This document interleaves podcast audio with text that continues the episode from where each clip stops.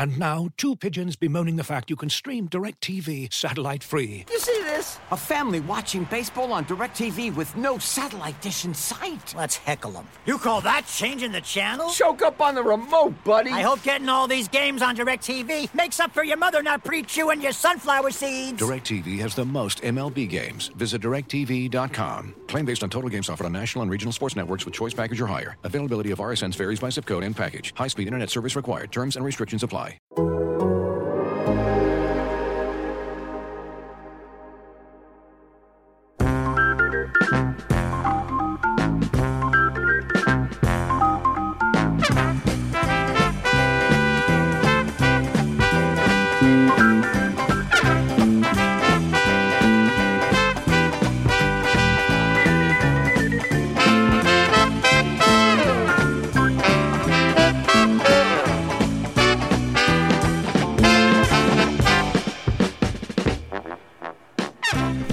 Hey, folks, welcome into On to Waveland. It's the Cubs podcast here at The Athletic. I am Brett Taylor, joined by Sahadev Sharma and Patrick Mooney, here to talk Cubs, and we've got to wipe the smiles and laughter off our faces. We were doing some chuckling and, and laughing before we record, but this is a serious podcast. There's no, there is no joking when it comes to the 2022 Chicago Cubs. No, no quips, no, uh, no laughter to be had. So uh, we'll get into very serious. I'm, I almost did a spit Yeah. take there. Brett. I was drinking some Yes. water and almost. well, we as you, I, I kid, of course, is all you, you all know. Mooney is the the jokester of the of the pod. So he he re- he did have some quips he wanted to drop, but we'll get to those, I suppose. No, I, I kid about the kidding. Uh, we try to keep it a little bit light because in a season like this, it's like, you know, okay, Cubs have dropped another couple series after a, they had a nice little stretch where we could do the thing where we're like, okay, they're showing some things for for the off season and for next year, and while that's all still true, I think the last couple series are just just a reminder, like, okay, but just by the way, they're still kind of bad. Just FYI, they're still kind of bad. And so I, you have to almost have a bit of a lighter take on it if you want to uh, get through this this final month and still enjoy the things that are there to be enjoyed. Uh, to that end, series against the Giants, Cubs dropped two of three. You know, if I had to point to something good to take away from it or or nice or enjoyable, I, I mean, I thought that was about as good as Drew Smyly has looked with the Cubs this year. Um, and I think against the backdrop of you know we've we've seen and had, or at least we have at Bleacher Nation, a lot of the discussions about like, hey, does it make sense for the two sides to to talk about re-upping after this year? And the challenge is always that you know Smyly is pitching so well and he's so versatile um, that that he could have a real crack at free agency and and really maybe put together a nice multi-year offer out there. And is that going to make sense for the Cubs when he's more of a a depth type guy and they have a decent amount of that and at the same time I, the closer we get to the actual offseason it's like you know can you can you say they have that three four five six seven depth like definitely locked up in the rotation? I mean is is drew smyly actually going to displace anybody especially if the relationship is so strong that he really wants to return? And i don't know. I, I just i watched that performance and i'm like especially against Carlos Rodon, and it's like ah he's one of the he's the guy I want for the front of the rotation or among the options. Um, how much does it really muck things up if the Cubs were to you know bring back a Smyly and add a Rodon? I just don't think that's too much starting pitching.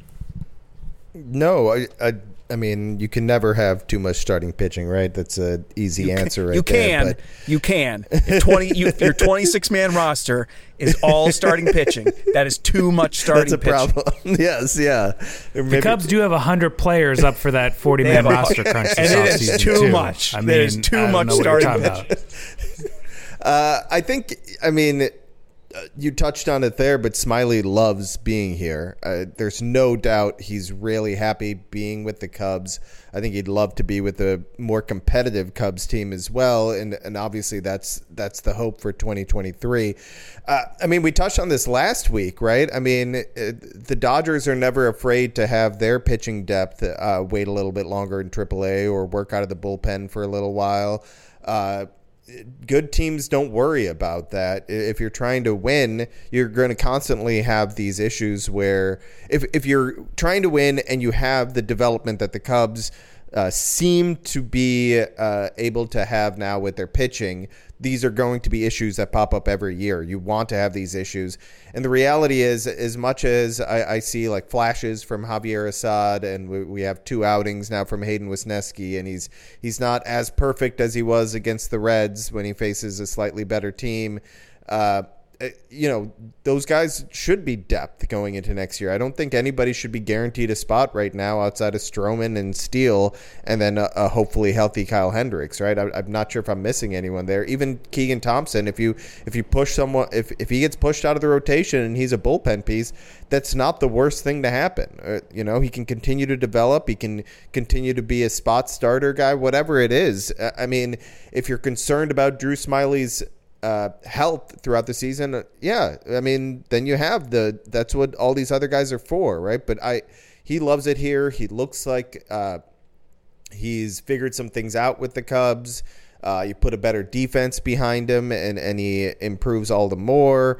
Uh, and he's just he's always been when healthy a quality pitcher, whether it's like long relief role or just a, a back end starter, and he can he's he has playoff experience. I think I think it makes all the sense in the world to explore something, and and I you know I don't know if the Cubs are going to reach out to him, but uh, the way that option is set up, I don't think. Uh, that's going to work out. So it, it just needs to be something where the Cubs kind of reach out and see what he's thinking. And if it makes sense, you know, maybe it's a two year deal type thing and, and he can he can play a couple more years uh, with the Cubs and, and get that experience of uh, playing for a competitive Cubs team, which I think he'd he'd love. Would I know he'd love to do.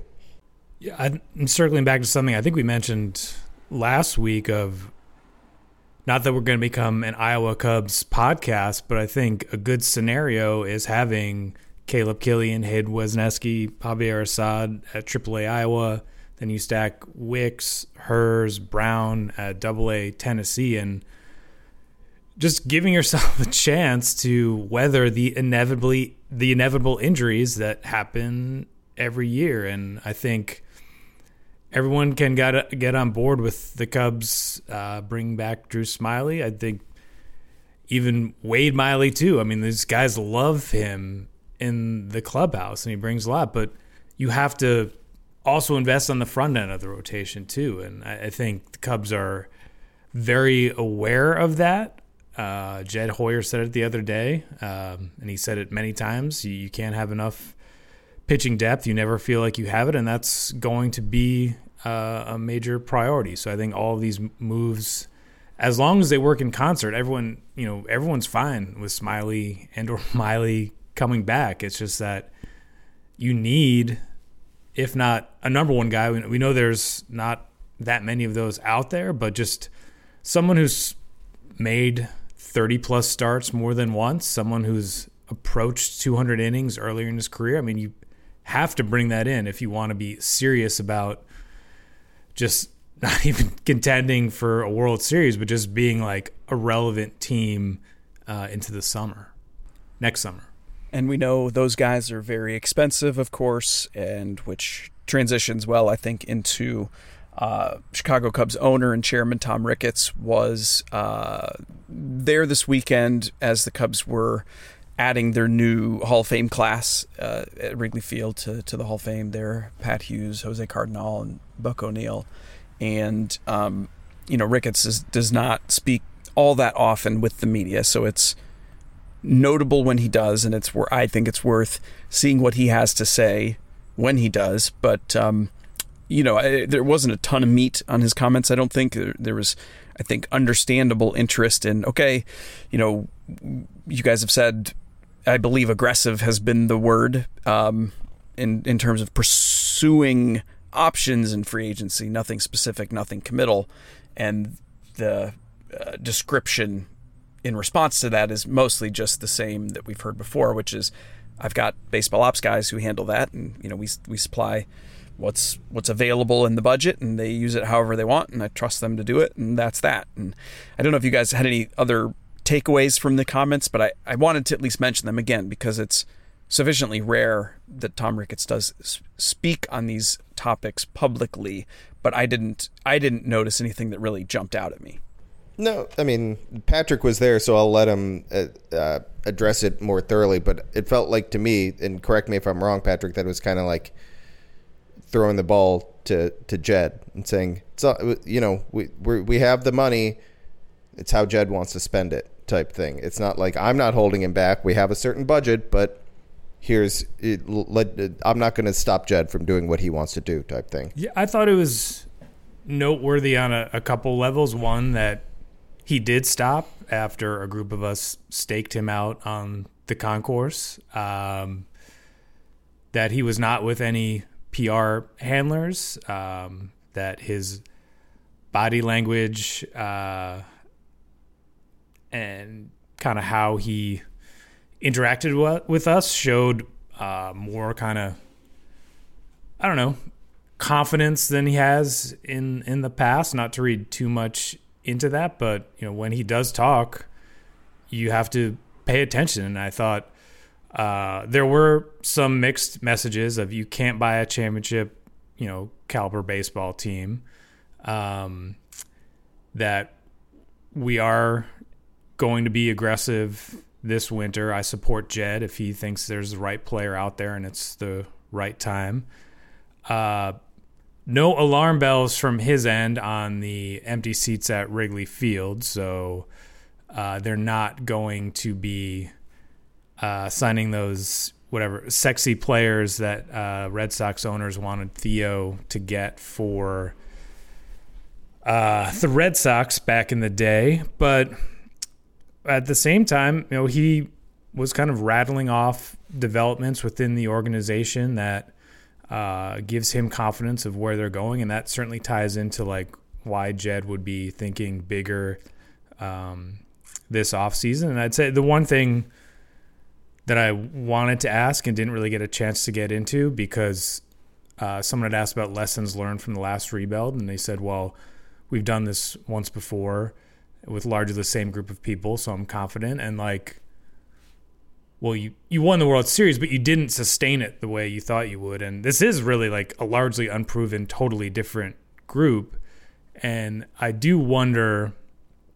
And he's kind of alluded to this before. He thought there'd be more in player development. He thought that the farm system would have produced more coming off the World Series, and I'm really curious, like what he really thinks about what happened in those intervening years after the World Series and kind of before Joe Maddon left, and like what he sees as difference makers now. And I think as an owner, he would benefit from talking to us more and in essence talking to the fans and expressing his point of view because at this point he's been doing it a long time um, he's not a novice owner um, anymore but i think you can take you know him stopping and talking uh, we'll get into what david ross said on sunday about the free agent class of shortstops uh, jed's comments throughout the year like it doesn't take Tom Ricketts pounding the table for the Cubs to like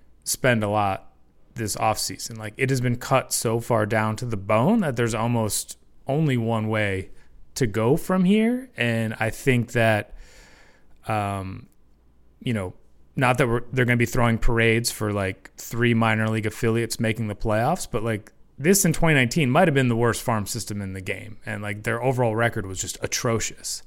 And when you see individual players pop, when you see a wave of pitching on the horizon, and when you see like teams actually winning games at the minor league level uh, for a system that was really kind of theoretical with a lot of you know driveline stuff and you know hitting lab stuff and you know looking great for the you know motion capture cameras. Like them going out and winning games i think is not uh, totally insignificant, and that's why you know I get why Cubs fans may not believe it or take them at face value, and you know I've saw it on Twitter of oh, I've heard this before, but like all signs are pointing towards just a huge off season, and there's kind of no no way around it. They'd have to really overthink it, or something dramatic will have to happen in the next couple weeks and months that we have not foreseen. But you know, all signs are pointing in this direction.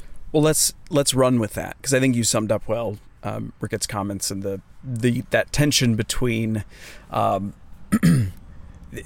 wanting to lean on the previous experience and the championship and say, see, you know, we've done it before, and I, I trust that, while avoiding the reality that there were a significant number of flaws in that process and how it actually played out that are specifically being addressed by the current iteration of the front office, which I agree is um, is actually quite different than the group back in 2013 14. I think there's been quite a bit more turnover than um, than those comments reflected. But I think that I chalk that up only to just sort of speaking off the cuff and not.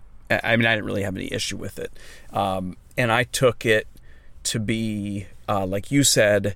There wasn't anything in the comments that made me think, "Oh man, they're still going to be holding back." Like uh, they're they're bracing, they're bracing us for another opportunistic winter, as opposed to anything else. And so that was the checkpoint because you know that Tom Ricketts is not going to be out there saying, "Yeah, man, we're going to be spending like crazy this off season." Um, that's just it's not in his DNA. It's not in the front office's DNA. How many times have we heard Jed Hoyer say, "There's no strategic advantage in telling the world, yeah, we're going to spend a lot." So you're just never going to get that from them. Looking for an assist with your credit card, but can't get a hold of anyone? Luckily, with 24 7 US based live customer service from Discover, everyone has the option to talk to a real person anytime, day or night. Yep, you heard that right. You can talk to a real human in customer service at any time. Sounds like a real game changer if you ask us. Make the right call and get the service you deserve with Discover. Limitations apply. See terms at discover.com/slash credit card. Looking for an assist with your credit card but can't get a hold of anyone? Luckily, with 24 7 US based live customer service from Discover, everyone has the option to talk to a real person anytime, day or night. Yep, you heard that right. You can talk to a real human in customer service anytime. Sounds like a real game changer if you ask us. Make the right call and get the service you deserve with Discover. Limitations apply. See terms at discover.com/slash credit card and that that I think is is an interesting way to set up um, David Ross being someone who's speaking about these topics. Not that I'm saying he went whole hog in in another direction, but I think his perspective is slightly different than the front office and ownership. Um, and I think what he said when asked, uh, and, and he's he's spoken about this topic before, generally like how much you know how close is this team? You see it every day, you know. So what would make sense this offseason to do? Um, you know, very interestingly, was asked specifically about the shortstop market and whether you know how does it make sense for the Cubs to pursue when they've got Nico Hoerner, who's breaking out as one of the best shortstops in baseball. And I thought Ross's response to that was both very thoughtful and very telling. And so I don't know if you want to run with that, Mooney, because I think that you you wrote that up in a great piece uh, this morning at the Athletic, and then we can respond. I can set up the scene, which will lead into Sahadev, who's you know, talked to Ross a lot over over the years, but uh, I think has some insight into this too. And I just wanted to set the scene. Yesterday, obviously a gray, rainy, long day at Wrigley Field, and for an ESPN Sunday night game. It was a pretty small media crew. I don't know if there was even a camera in the interview room.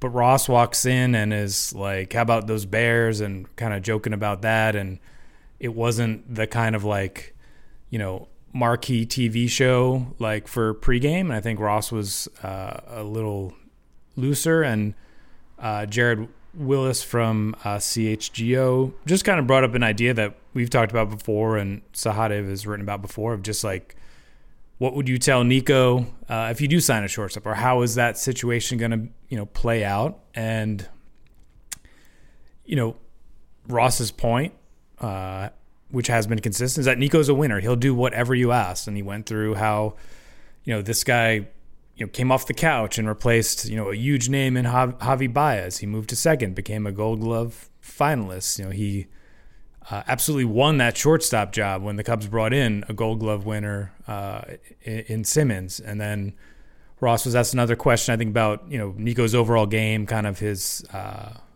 you know stolen bases this year, and then I'm actually I'm just laughing at myself because I have like the mask on, and I, am kind of surprised at how Ross is kind of rolling here, and I, I, barely got a question out. I was like, so if you know when Jed asks you, uh, you know, you'd be all for a new shortstop, right? And I gave like a thumbs up sign. It was like super awkward, and uh, he just ran with it. And you know, it, to me, it was the strongest public acknowledgement of this is what they're planning. And you know, his analogy, he said something like, uh, "This is a bad analogy," and he pointed at Gordon Wittenmyer from NBC Sports. He's like, Gordon's going to probably rip me for it, but you know, it's like when you want to buy a new car, but you don't have to.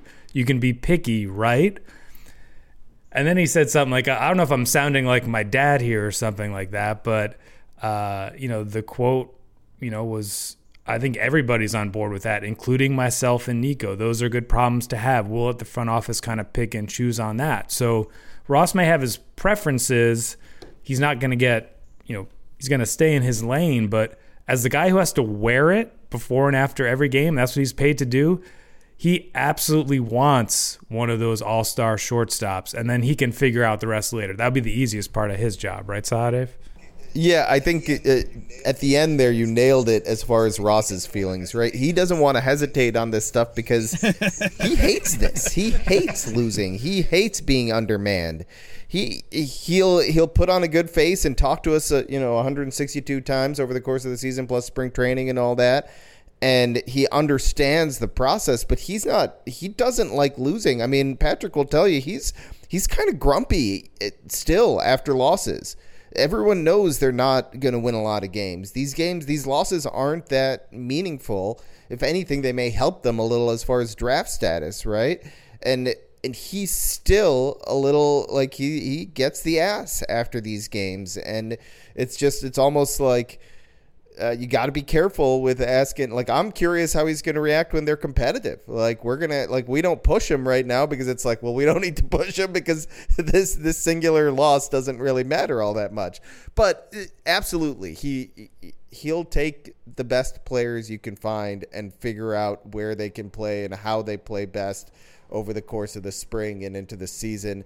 Nico was down with it. Nico wasn't like, yeah, yeah, go go get a shortstop. I'll happily move to second. He's not like that, right? He's but he says I'll do whatever the team needs me to do if it means more wins. Uh, that's all he cares about is winning. He wholeheartedly believes in himself and believes that he can play shortstop uh, for a winning ball club. But if the move is to go get Correa, to go get Trea Turner, or if Xander Bogaerts really wants to stay at short, whatever it is, if that's the move that the Cubs make, Nico Hoerner isn't going to complain about that. He's they they these guys want to win, uh, and they know that getting the best players and surrounding this team with uh, like uh, infusing this team with impact talent is what's needed.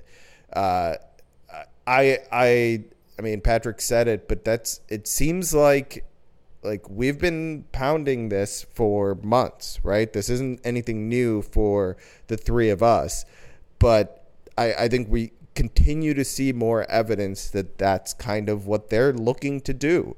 Can they execute it? Can they pull it off? Will it happen? That's that's really what we'll be focusing on this winter. But I'd be surprised if they're not aggressive, if they're not linked to multiple of those names once free agency begins, and and if we don't start hearing and and you know it, it comes down to oh uh, player at Carlos Correa is down to the Cubs and uh, player this other team or Xander Bogaerts down to the Cubs and this other team I think we're going to start hearing that, and and I'd be very surprised if they don't.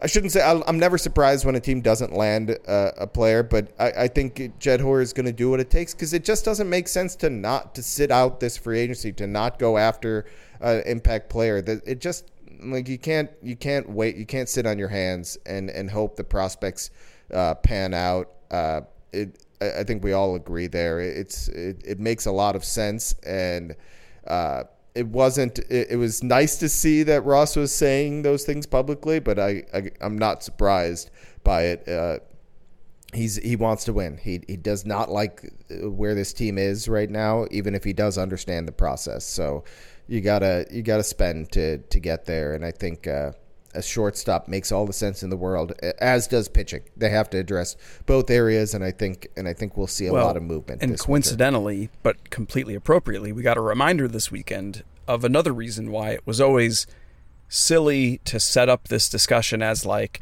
well, you can't add a shortstop in free agency. You already have Nico Hoerner. Well, setting aside the uh, the reality of like you want as many good bats as possible, and Nico Hoerner is the kind of guy who is gonna move if necessary and just be awesome wherever he goes because he wants to win.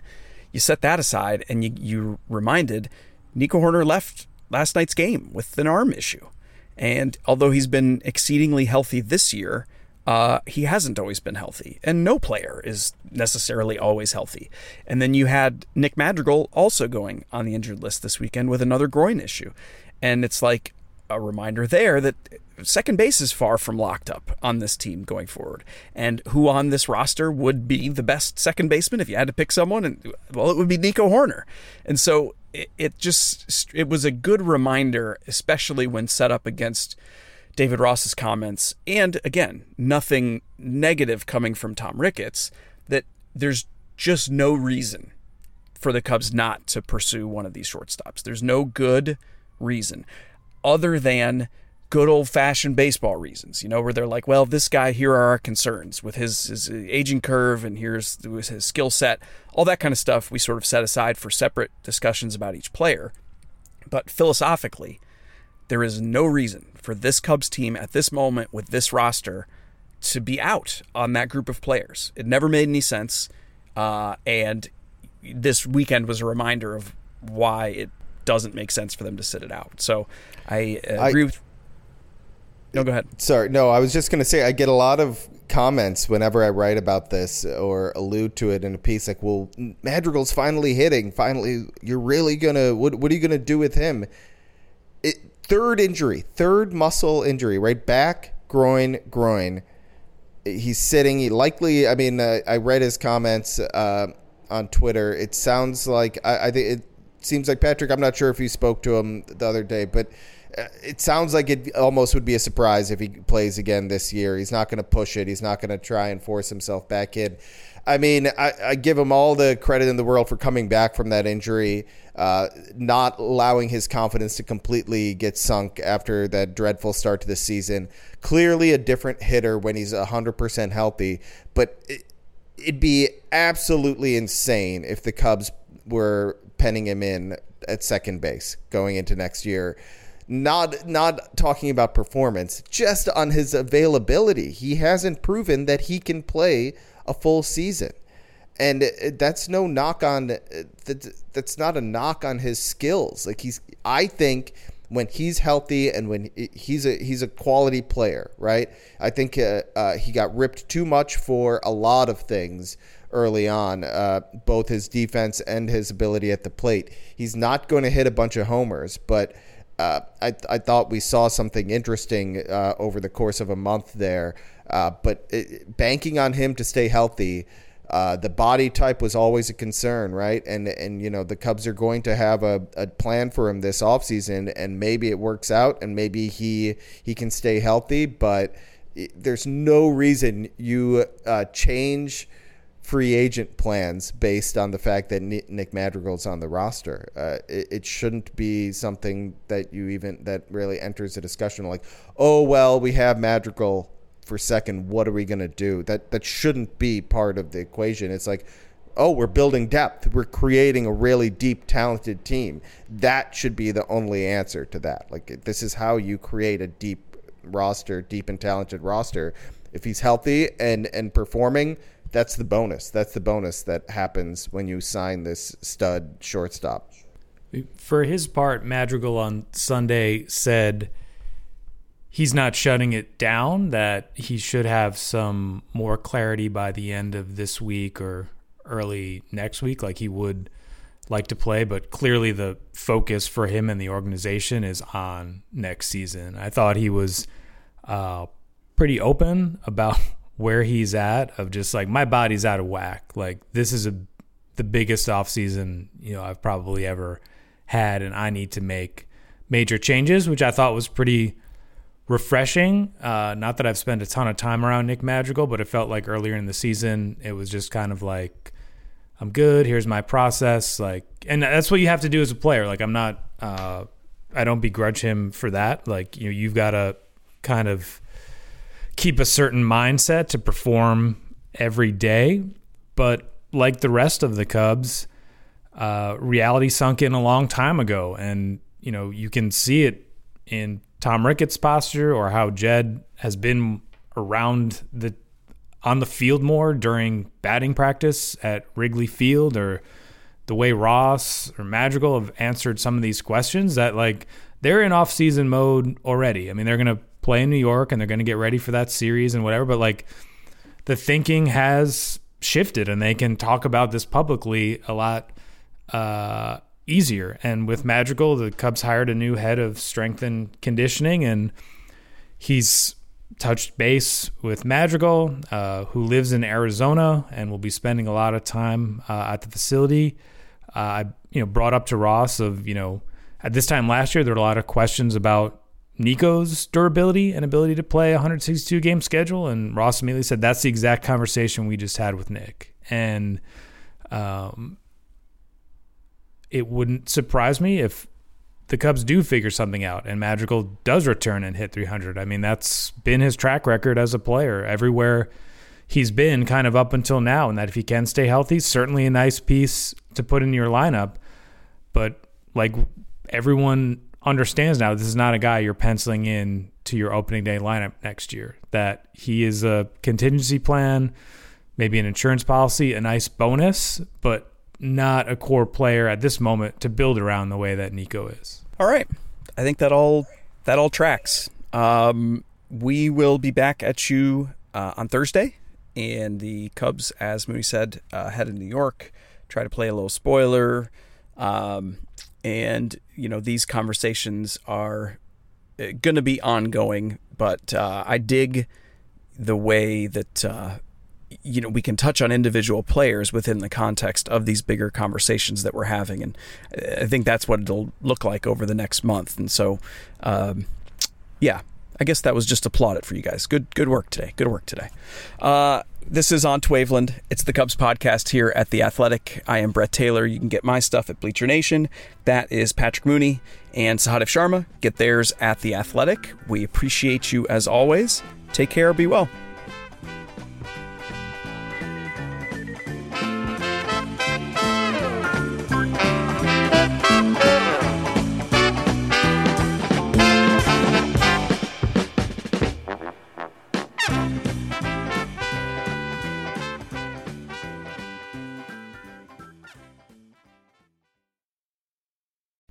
As you've probably heard by now, we've teamed up with BetMGM this season. We'll be using BetMGM lines to make all of our picks, and we'll have special offers for our listeners each week. If you haven't signed up for BetMGM yet, use bonus code The Athletic, and you'll get a one-year subscription to The Athletic, plus up to a $1,500 first bet offer on your first wager with BetMGM. Here's how it works.